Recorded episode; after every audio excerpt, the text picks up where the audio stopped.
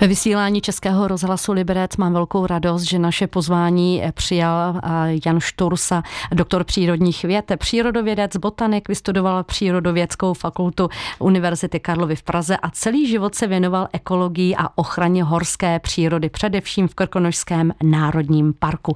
Vítejte u nás, dobrý den. Dobrý den přeji. Tak vy jste nám přinesl obsáhlou, krásnou knihu, jmenuje se Boj o Krkonoše. Samozřejmě touto knihou budeme listovat, ale hned v úvodu se vás zeptám, co vlastně pro vás znamenají Krkonoše? Víte, Krkonoše to je moje, řekl bych, druhá alma mater. První byla Karlova univerzita, přírodecká fakulta a po ní jsem začal pracovat a prakticky až do odchodu do důchodu eh, pracoval v Krkonoších přes 50 let konec konců i nadále jsem v různých projektech v Krkonoších namočen. A o tom jsem se snažil eh, v té obsáhlé knize, mající přes 300 stránek a 60 kapitol, hovořit. Učinit jakousi výpověď, čím ty Krkonoše procházely v dobrém i ve špatném slova smyslu. A to za posledních půl, půl, půl století ale i s přesahem daleko do minulosti, naši předci, i s vizí toho, co vlastně Krkonoše čeká dál. Vy jste, pane doktore, navštívil poprvé Krkonoše, kde pokud tedy nejste rodákem? Eh, já jsem rodákem z České Třebové a poprvé jsem Krkonoše navštívil no už hodně dávno eh, z rodiči a pak jsem tam jel na Černo na botanickou exploatační exkurzi, to se musím přiznat, že na začátku stál velký zájem o horskou květenu a Pece pod Sněžkou a ze Studniční hory jsem si tenkrát odvážel spoustu eh, krásné květeny, abych je mohl v České Třebové na Alpinu pěstovat. No ale všechno se vyvíjelo dál.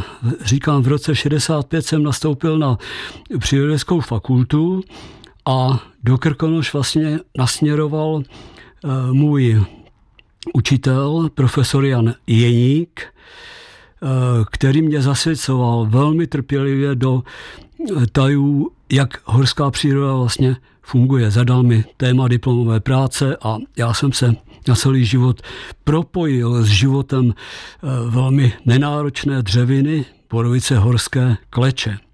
Později se z Jeníka stal můj velmi dobrý přítel, celoživotní, ze kterým jsem procestoval mnoho míst po světě.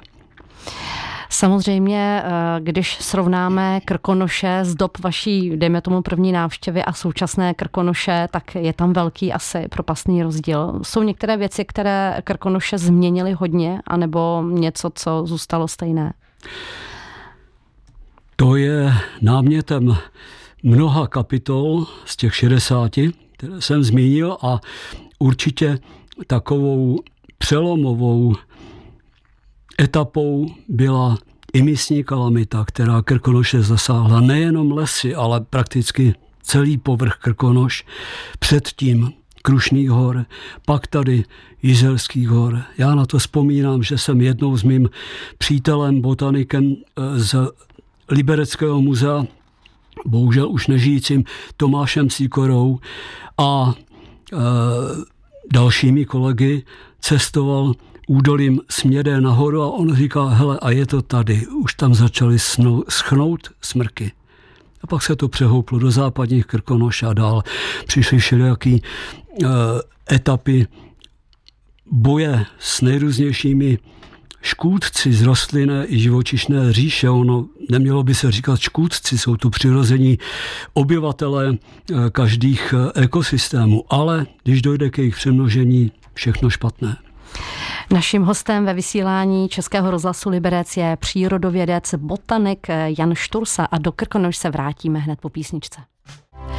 Ve vysílání Českého rozhlasu Liberec máme i nadále hosta, pana doktora Jana Štorsou, geobotanika, přírodovědce, ale hlavně také spisovatele, eh, který nám přinesl svoji nejnovější knihu Boj eh, o Krkonoše a je to kniha opravdu velice obsáhlá, eh, plná fotografií, archivních dokumentů, tedy archivních také fotografií. Tady také píšete z naší rodiny jsem jedině já, nepodlehl svodům železničářského světa parních lokomotiv a vrhnul jsem se na objevování rozmanité přírody Česko, Česko-Třeboňska, tak naštěstí se se přesunul eh, do eh, nahoru, do Krkonoš. Tak je to jen a jen dobře. Tak jak dlouho vznikla tato kniha? Eh, přes 15 let od prvních čertů tuškou na papíře až posléze přes práci u počítače. Samozřejmě někdy se daří, někdy člověk najde e, dobrý, dobré propojení, někdy je to těžší, házíte papíry do koše, zaplať pambu za počítače, že to už nemusí všechno klepat na psacím stroji.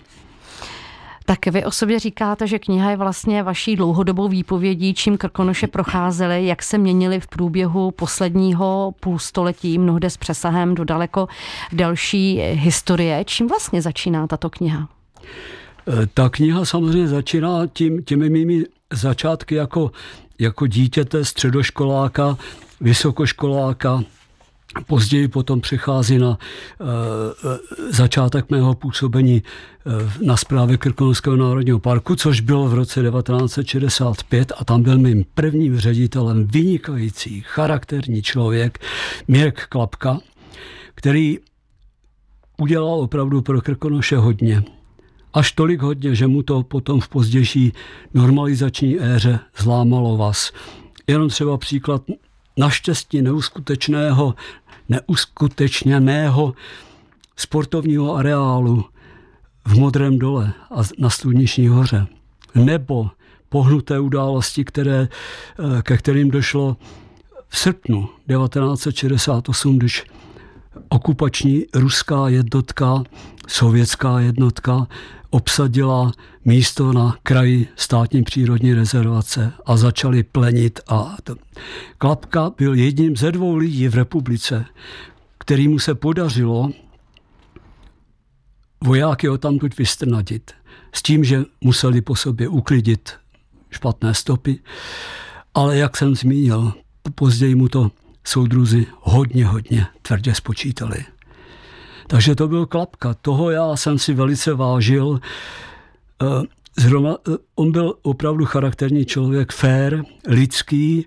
Druhým ředitelem o několik let později byl Jiří Svoboda, který byl zase jedním podle mého z nejlepších manažérů v té roli ředitelů Národního parku. Já jsem si to sám vyzkoušel pár let po sametové revoluci, takže vím, jak nesnadná úloha je dělat ředitele Národního parku.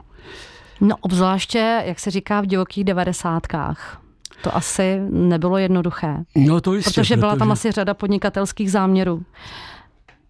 Spousta toho se změnila, přišli developeři, přišli bohatí lidé, přišel obrovský stavební boom, takže to, co bylo eh, v dávných desetiletích předtím po odsunu německého etnika po válce, tak vlastně pokračovalo v tam pod tím takovým pseudosloganem Hory patří pracujícím. To byl slogan ROH a vznikaly monstrózní projekty jako Horizont, Arnika, Rudý prapor, dneska Horal ve, svatém Petru. Ale pokračuje to dál. To je kapitola, které se věnuju jaký vývoj měla architektura od starých dřevěných roubenek až po ty dnešní apartmánové domy, ve kterých se bohužel pořád dále pokračuje. Říká náš dnešní host, pan doktor Jan Štursa, geobotanik, bývalý ředitel zprávy Krkonožského národního parku, ale také i spisovatel. Boj o Krkonoše, tak to je název zatím poslední velké obsáhlé knihy našeho dnešního hosta, kterým je pán doktor Jan Štursá, geobotanik, přírodovědec, bývalý ředitel zprávy Krkonošského národního parku a hlavně spisovatel. Tak eh, vy v jednotlivých kapitolách popisujete dobré i špatné příběhy, které Krkonoše poznamenaly. Tak musíme zmínit opakované konání motocyklové šestidenní pod názvem eh, Stezky nad stezkami. Líčíte různé osudy nad péčí o horské cesty, včetně negativního kroku. Skrnap.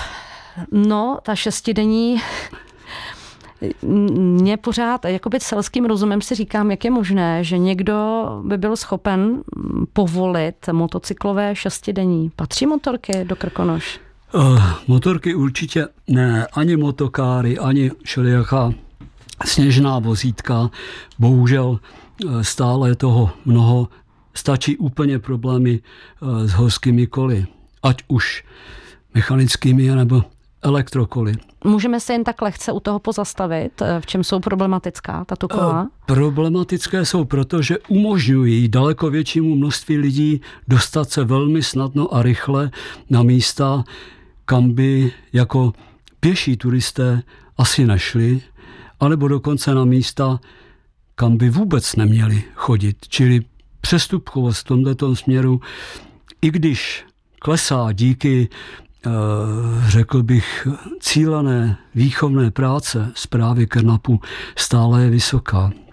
Po té šestidenní, která prakticky nic nepřinesla než vyřešení obavy představitelů tehdejšího režimu, když to zakážeme, tak to bude Západ brát jako další krok spuštěné železné opony. Tak bohužel taká, taková byla filozofie. Ostatně, když se podíváme na tu problematiku, kterou popisuju v kapitole Stezky nad stezkami, tak tam sama zpráva podlehla ekonomickému tlaku a začala, protože jí byly svěřeny eh, horské cesty na hřebenech, začal na hřebeny vyvážet cizorodý materiál, stavebninu, geologický podklad, který tam nepatřil, což navodilo obrovské změny ve vegetaci, v rostlinstvu. Celá řada druhů eh, odumřela nebo vymizela z některých stanovišť. A jenom proto, že Krkonoše měli a mají tu smůlu, že většina těžebních prostorů je při úpatí, kde jsou vápence, dolomitické vápence nebo melafíry, které jsou minerálně bohaté. A to všechno se vyplavuje stun a stun toho stavebnina, staveb, těch stavebnin, stavebního materiálu, e, které samotná zpráva parku a naši cestáři nahory vyváželi. A to je nekonečný příběh. Podobně jako Sněžka. Pro mě Sněžka je jedna úplně ze základních kaus, které mě doprovázely a stále doprovázejí po celou dobu mého působení v Krkonoších v dobrém, špatném slova smyslu.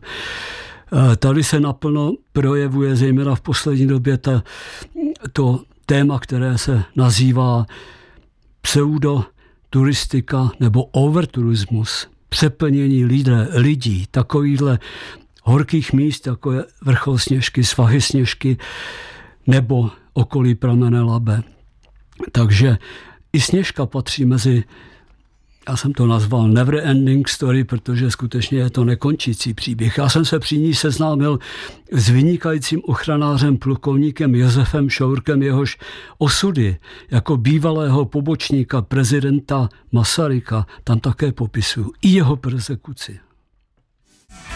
Boj o Krkonoše, tak to je název knihy, kterou nám přinesl náš dnešní host, pan doktor Jan Štursa, geobotanik, přírodovědec, eh, ale také spisovatel kniha, která vznikala neuvěřitelných 15 let. Eh, muselo to být neuvěřitelné schánění různých materiálů, fotografií, ale to už tady mm, proběhlo toto povídání. Mě by spíš zajímalo, mm, jaká je vlastně současnost a jak se bude odvíjet budoucnost Krkonoš podle vás? Já jsem podle mne v tomhle velký optimista, na rozdíl od mnoha mých kolegů, kteří jsou hodně skeptičtí. Já si myslím, že Krkonoše mají dobře nakročeno. Existuje tady dobře fungující zpráva, existuje tady vynikající spolupráce s místními lidmi na bázi Rady parku a na bázi svazku obcí a měst Krkonoše. My se budeme muset vyrovnat s tím, že i nadále budou tlaky nejrůznějších developerů, nadále budeme muset hledat řešení, jak zabránit, aby Krkonoše chátrali a chudli pod eh, dopadem probíhající klimatické změny. A v tomto směru, pokud se nám to podaří, nemám já osobně z budoucnosti Krkonoš žádný problém. Zejména jestliže eh, si k tomu eh, přečteme velmi bedlivě dokument, který před lety vzniknul mezi zprávama, zprávami obou národních parků a místními zástupci, komunitami a podnikateli. Ten dokument se jmenuje Krkonoše v roce 2050, Přátelství lidí a hor. Je perfektně formulován a já ho osobně považuji za takový morální kodex pro všechny, kteří v Krkonoších chtějí jakým způsobem působit. Jakýmkoliv způsobem, eh, jakoukoliv činností. Zejména pokud bude tento kodex uplatňován v našem denním životě a pokud každý z nás si uvědomí, že my jsme tady na horách pouze krátkodobými hosty, nikoli stálými obyvateli. To je krajina, příroda, živočistvo, rostlinstvo. Tak ta vize do budoucna je podle mýho dobrá.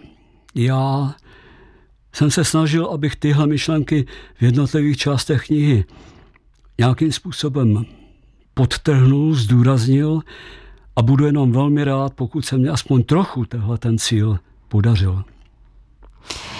Tak to byla slova na závěr našeho dnešního hosta, pana doktora Jana Štursy, geobotanika a přírodovědce, také bývalého ředitele zprávy Krkonošského národního parku. Ještě na závěr se zeptám, kde je dohledatelný tento dokument Krkonoše v roce 2050? Eh, na internetových stránkách zprávy Krnapu. V nějaké submenu se to tam dá objevit. Tak společně jsme nahlédli do knihy Boj o Krkonoše. Díky za tuto nádhernou obsáhlou knihu. Moc vám děkuji za váš čas. Ať se vám dobře daří a budeme se na vás opět těšit v našem vysílání Českého rozhlasu Liberec. Naslyšenou. Ráno se stalo, děkuji za pozvání a jen vše dobré.